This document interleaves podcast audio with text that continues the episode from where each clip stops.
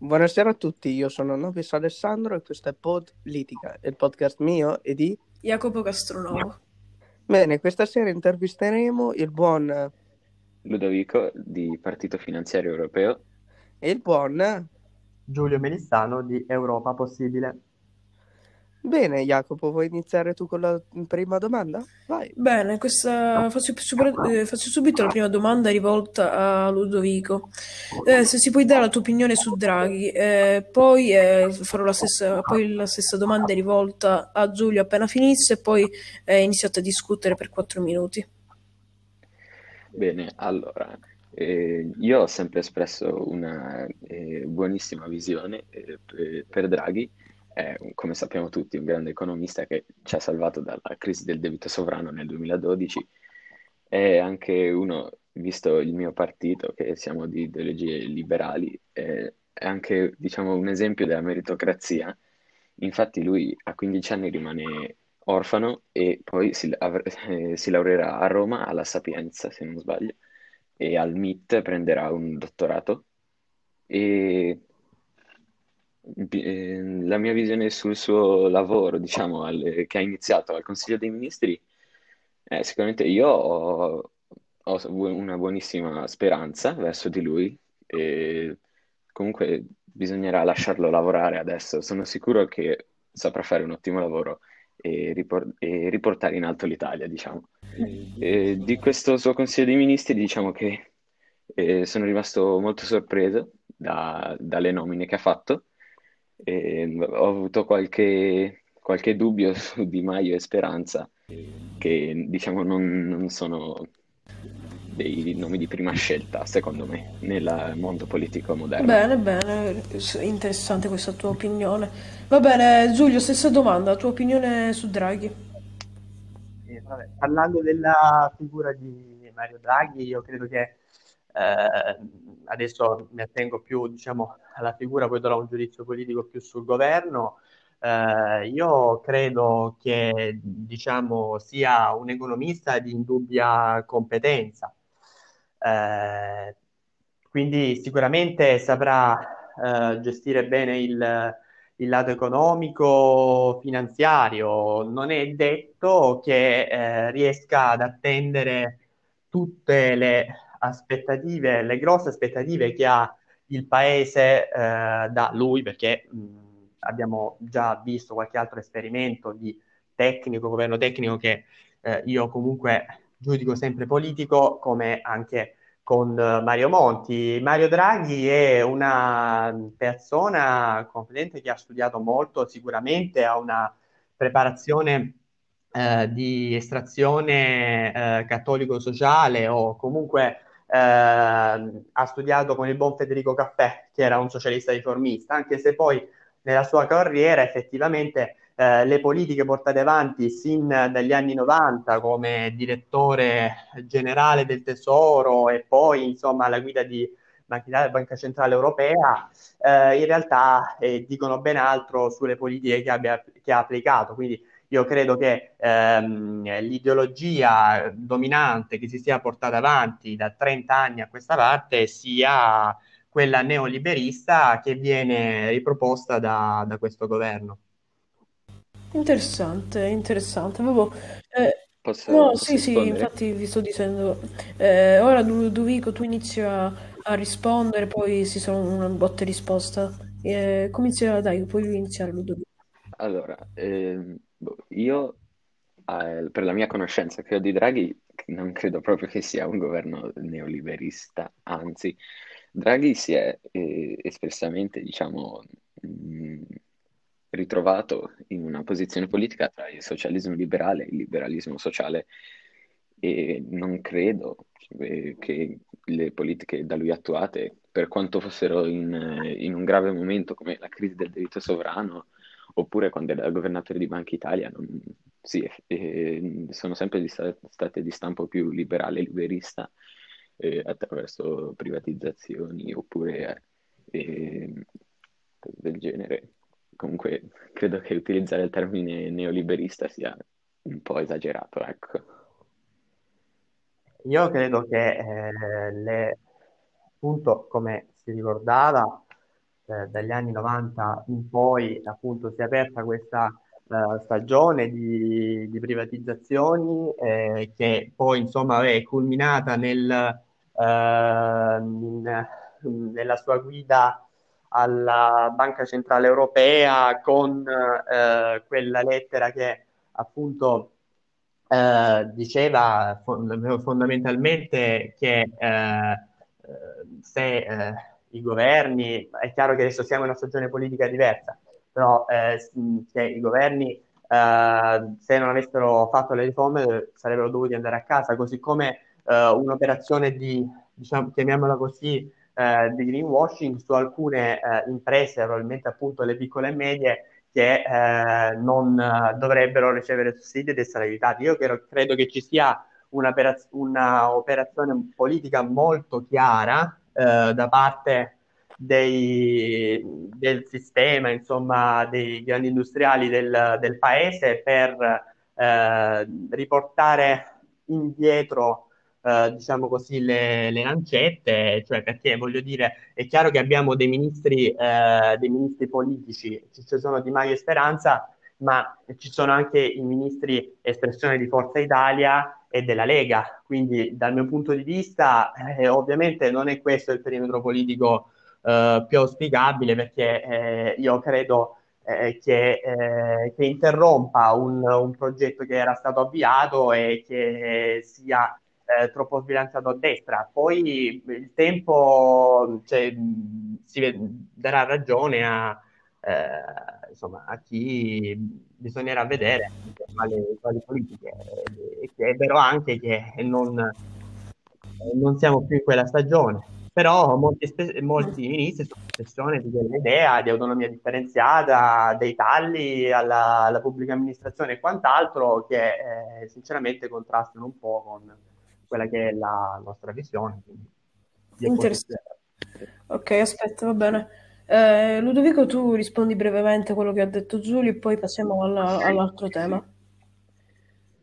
Allora, io direi che secondo me, come dici tu, cioè io penso al contrario di come dici tu, tu parli di uno sbilanciamento forte verso destra che io personalmente non ho visto, anche perché se vogliamo andare a prendere uno specifico, ci sono 6 i ministri della parte del centrodestra, che sono 3 di Forza Italia e 3 della Lega, che comunque rispetto ad altri ministri del Movimento 5 Stelle, che essendo primo partito ha preso anche ministeri un po' più importanti, come può essere Di Maio agli esteri. E comunque credo che Draghi in questo momento, che non è grave per fortuna, o comunque non è tanto grave come molti si auspicavano, o comunque come molti pensavano, credo che abbia fatto un'ottima scelta a, diciamo, dare i ministeri un po' meno importanti alle parti politiche, per evitare bisticci e prendere in mano ministeri molto più importanti e in questo momento fondamentali, che sono quello dell'economia, dello sviluppo economico, se non erro. Va bene, no, dai, passiamo subito all'altro tema. Vi scannerete sull'altro tema. Va bene, Nobis, comincia a introdurre il secondo tema. Sì, bene, certamente. Allora, Movimento 5 Stelle prima, ora e dopo. Vi do 2 minuti per dare una vostra opinione ciascuno, poi discuterete per 4 minutini circa. Prego. Prima Ludovico e poi Giulio. Ok, sì. Allora, come mi definisco io personalmente, il mio partito nella politica del web, i 5 Stelle, diciamo, sono perfettamente il contrario delle mie ideologie. Sono populisti, trasformisti e poltronari, li definisco io. Sono passati da un referendum per far decidere agli italiani se rimanere dentro o fuori dall'UE, a fare un governo di forte vocazione europeista, con partiti come può essere adesso comunque un piccolo partito, Più Europa, oppure il PD, Forza Italia e altri, E sono passati dal Vaffanei all'abbattimento della classe politica italiana, l'establishment o teorie varie, a fare un governo con Draghi che a quanto pare, a quanto loro dicono, è una delle massime espressioni di ciò. E io non li apprezzo per niente per questo. E il mio parere è che entro un paio di anni, 3, 4, non lo so, e spero anche che gli italiani capiscano che forse è tempo di cambiare. Loro quello che potevano fare l'hanno fatto, ma secondo me non è stato sufficiente. Bene Giulio, puoi illustrarsi la tua opinione? Io credo che il Movimento 5 Stelle sia nato sull'onda di un malcontento popolare in seguito appunto alla stagione che si è aperta con la Seconda Repubblica e quindi alle politiche in senso aziendalistico, personalistico, anche mercificatore, diciamo, dei governi di Silvio Berlusconi, e dall'altra parte anche una inefficace opposizione, anche non voluta secondo alcuni, da parte del centrosinistra, che comunque ha condotto in tutti, diciamo, in questi decenni, esattamente come il centrodestra, le peggiori politiche liberiste. Dunque si è opposto a quella stagione diciamo del centrosinistra renziano come dei tecnici, e poi ha preso un consenso molto grande nel 2018 e ha ottenuto, e quindi è andato al governo ed è diventato effettivamente un partito di sistema, e ora si ritrova con molti conflitti al proprio interno, perché c'è da una parte un'ala, diciamo, più legata ai valori originari del movimento, quindi più ortodossa, cosiddetta dura e pura, e dall'altra c'è invece una ala più governista, più disponibile a collaborare con le altre forze, diciamo, a cui in passato il movimento appunto si era opposto, e quindi, diciamo, si trova anche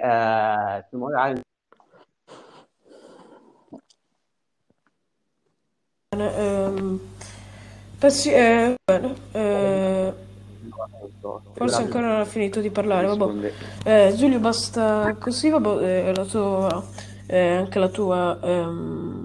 il tuo pensiero è molto interessante. Ludovico, cosa è che non trovi di quello che ha detto Ludovico? Sì, vabbè, allora, io non mi trovo di nuovo d'accordo con... Tu parli di immobilismo e politiche liberiste del centrosinistra, diciamo, liberal democratico, socialdemocratico.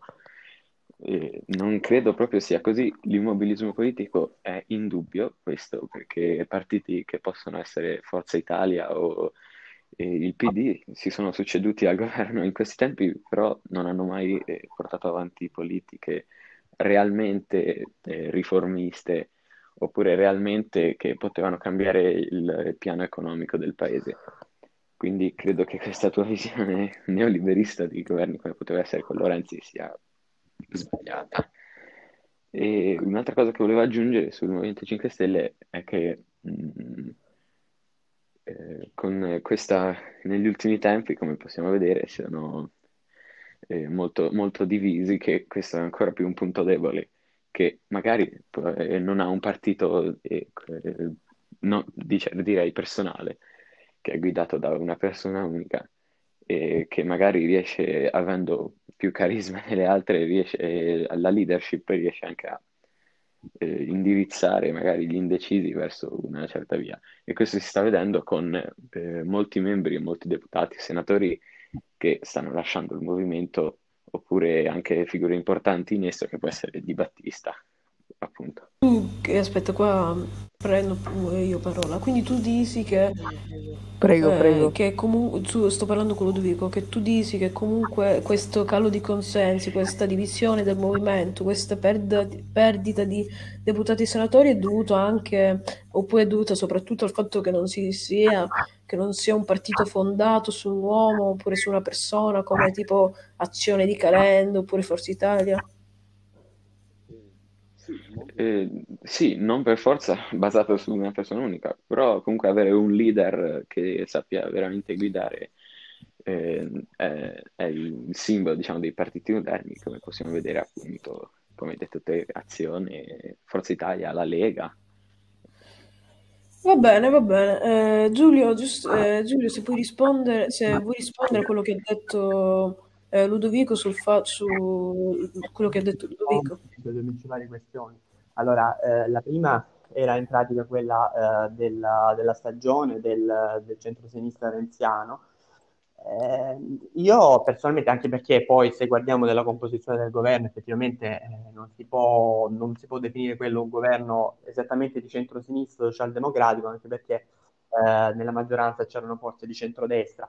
Nelle politiche che sono portate avanti, sinceramente hanno superato sul piano del liberismo economico quelle condotte dal centrodestra per quanto riguarda le politiche sul lavoro, con il Job Act, insomma l'eliminazione del diritto sul lavoro come l'articolo 18, o ancora la riforma in senso aziendalistico della scuola, la buona scuola, o ancora, ma ancora prima, ovviamente durante i governi tecnici, diciamo, che il PD ha sostenuto. Poi il centro-sinistra comunque generalmente nei governi, e questo forse anche un po' un paradosso, ha ridotto la pressione fiscale di più di quanto l'abbia fatto il centrodestra, quindi se vogliamo parlare di questo. Poi per quanto riguarda i partiti invece mi trovo in dissenso anche qui, perché io non sono sinceramente per il liberismo, per i partiti personalistici, sono per partiti pluralisti, quindi secondo me appunto è l'essenza della democrazia, quindi io anche qui non mi trovo d'accordo sinceramente.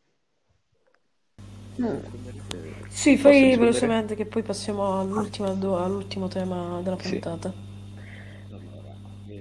Allora, sicuramente tu parli di democrazia, partiti personalistici, mi pare un po' forzato. Non intendo un partito personalista che quando magari va al governo con la 100 persona vedi solo lui. Io intendo una persona che sappia guidare i membri del partito appunto in un'unica direzione, perché poi si va a disperdere, come stiamo vedendo appunto nel Movimento 5 Stelle. Non dico che ci deve essere una sola persona nel partito, ecco. Comunque, sempre riflessioni interessanti fate. Vabbè, vedo che comunque la discussione non va oltre a una rinegazione dell'altro, una negazione di quello che dice l'altro, quindi io passerei al tema più importante della puntata, tema disuguaglianza. Faccio una breve introduzione. Che ne pensate della disuguaglianza? Intendo ovviamente tutte le disuguaglianze, sia economiche, quindi fra il ricco e il povero, sia sociali, il bianco e il nero, il cattolico e il musulmano. Vi do 2 minuti per dare un'opinione ciascuno e poi iniziate a discutere per 3 minuti e 30. 3 minuti e 30. Inizia Ludovico. Allora, io, come è ben auspicabile, sono ovviamente contro ogni tipo di disuguaglianza etnica e religiosa, cioè dobbiamo essere trattati tutti come pari, ma queste sono cose già dette, diciamo, ecco, le sappiamo. E come ognuno di noi vorrebbe, cioè, non vorrei che esistessero magari delle persone più povere di altre, però io... E da questo punto di vista non mi trovo d'accordo con una visione più, diciamo, di sinistra, centrosinistra, che ha caratterizzato anche alcuni dei governi precedenti, che sono quello di dare molti sussidi, molti aiuti per aiutare le persone più in difficoltà, perché per la mia visione economica, diciamo, di stampo liberista, prima va aiutato lo Stato, l'economia dello Stato, poi quando lo Stato sta bene, stanno bene anche le persone, diciamo così. Se uno Stato non ha più debito, anziché spendere i soldi nel cercare di ripagarlo, un debito ingente come quello italiano, può spendere i soldi per aumentare i servizi alle persone e aiutare appunto le persone in difficoltà, senza doversi preoccupare di di avere il debito a un rapporto al 160%, come ha l'Italia, se non sbaglio, adesso. Va bene, ora sì, Giulio, dici la tua opinione sulla disuguaglianza. Allora, la sinistra, ovviamente, in cui mi riconosco, si è sempre battuta contro ogni tipo di ingiustizia, ha cercato appunto di contrastare quelle che sono le disuguaglianze da sempre presenti nel mondo. In primis ci sono le disuguaglianze tra classi sociali, che mi pare non siano state citate. Poi vi sono le disuguaglianze, sono emerse in particolare a partire, diciamo, dalla seconda metà del secolo scorso, le disuguaglianze sul piano della ingiustizia ambientale, sul piano della disparità di genere, ancora sul piano, questo è più moderno, della disuguaglianza sull'orientamento, relativamente all'orientamento sessuale. Quindi ci sono una serie di disuguaglianze contro cui la sinistra si è battuta nell'intento della piena applicazione, diciamo, di quello che è l'articolo 3 della Costituzione, che afferma che vadano appunto rimossi tutti gli ostacoli di ordine politico, sociale, economico, che, diciamo, impediscano la piena partecipazione alla vita sociale ed economica di tutti i cittadini e la loro piena realizzazione. E poi sancisce appunto non soltanto l'uguaglianza formale, cioè quella davanti alla legge, ma anche l'uguaglianza effettiva. Quindi deve essere anche un'uguaglianza sociale e eventualmente economica. Quindi abbiamo ovviamente una diversità di vedute su questo, perché io credo appunto che questo articolo sia chiave perché sta proprio nell'applicazione di questo la realizzazione di una vera democrazia. Ok, se Ludovico tu hai qualcosa da ribadire oppure da... Sì, allora, vabbè, ovviamente noi siamo entrambi molto aperti sulle politiche civili, diciamo, sull'uguaglianza civile per ogni genere, ogni religione. Non mi sono trovato in disaccordo con quello che ha detto Giulio. Non so se lui voleva dire qualcosa, visto che le mie posizioni sono un po' più in piano economico e magari lui non si troverà perfettamente d'accordo con quelle. Comunque tu concordi con Ludovico? Sì, concordi con Giulio. Sì, tranne su quello che ho detto prima io sul piano economico, sì. Bene, tu Giulio hai qualcosa da ribadire, da contraddire? Sinceramente io credo che diciamo uguaglianza soltanto sul piano dei diritti civili ed individuali non sia un'uguaglianza piena. Quindi io credo che appunto l'estensione o comunque universalità dei diritti sociali insieme ai diritti civili sia la migliore strada politica sociale da perseguire.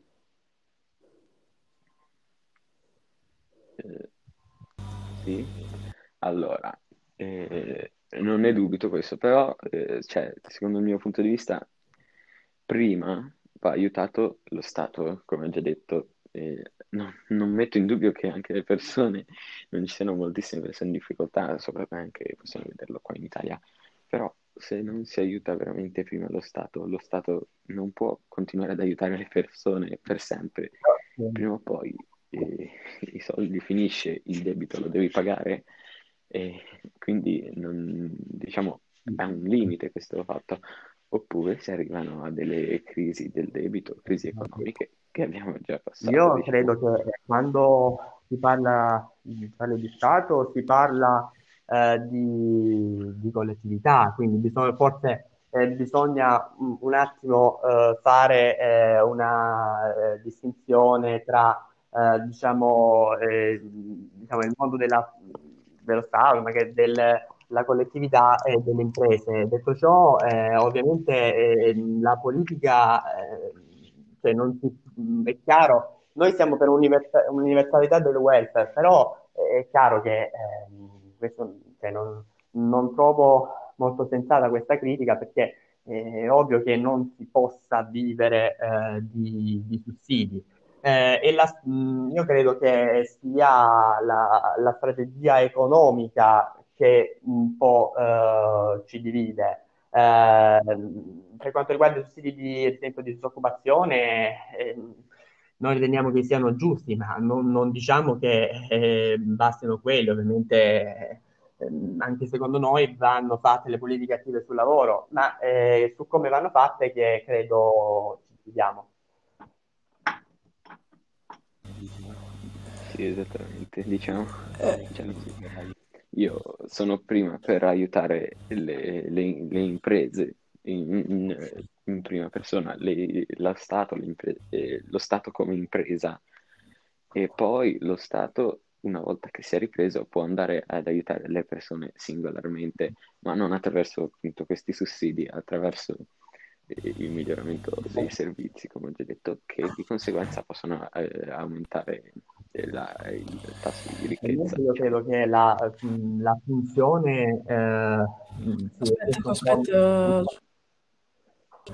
comunque sì, Giulio, fai la tua ultima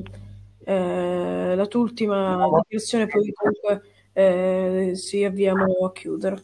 Sì, sia sullo Stato, diciamo, regolatore, cioè che deve pensare agli interessi della comunità, di tutti, e deve essere stato regolatore, quindi affinché la politica sia in grado di regolare l'economia. Io credo che sia, ecco, questo quello che ci dice. Bene, dai, vi ringrazio a voi per questa intervista, per questa discussione. Grazie a chi si è ascoltato fino a qui, chi ha ascoltato tutta l'intervista. Ringrazio Nobis, ringrazio Ludovico, ringrazio Giulio. Speriamo di rivedersi. Vi auguro buona giornata. Alla prossima puntata. Ciao a tutti. Bene, buona serata a tutti. Arrivederci. Ciao.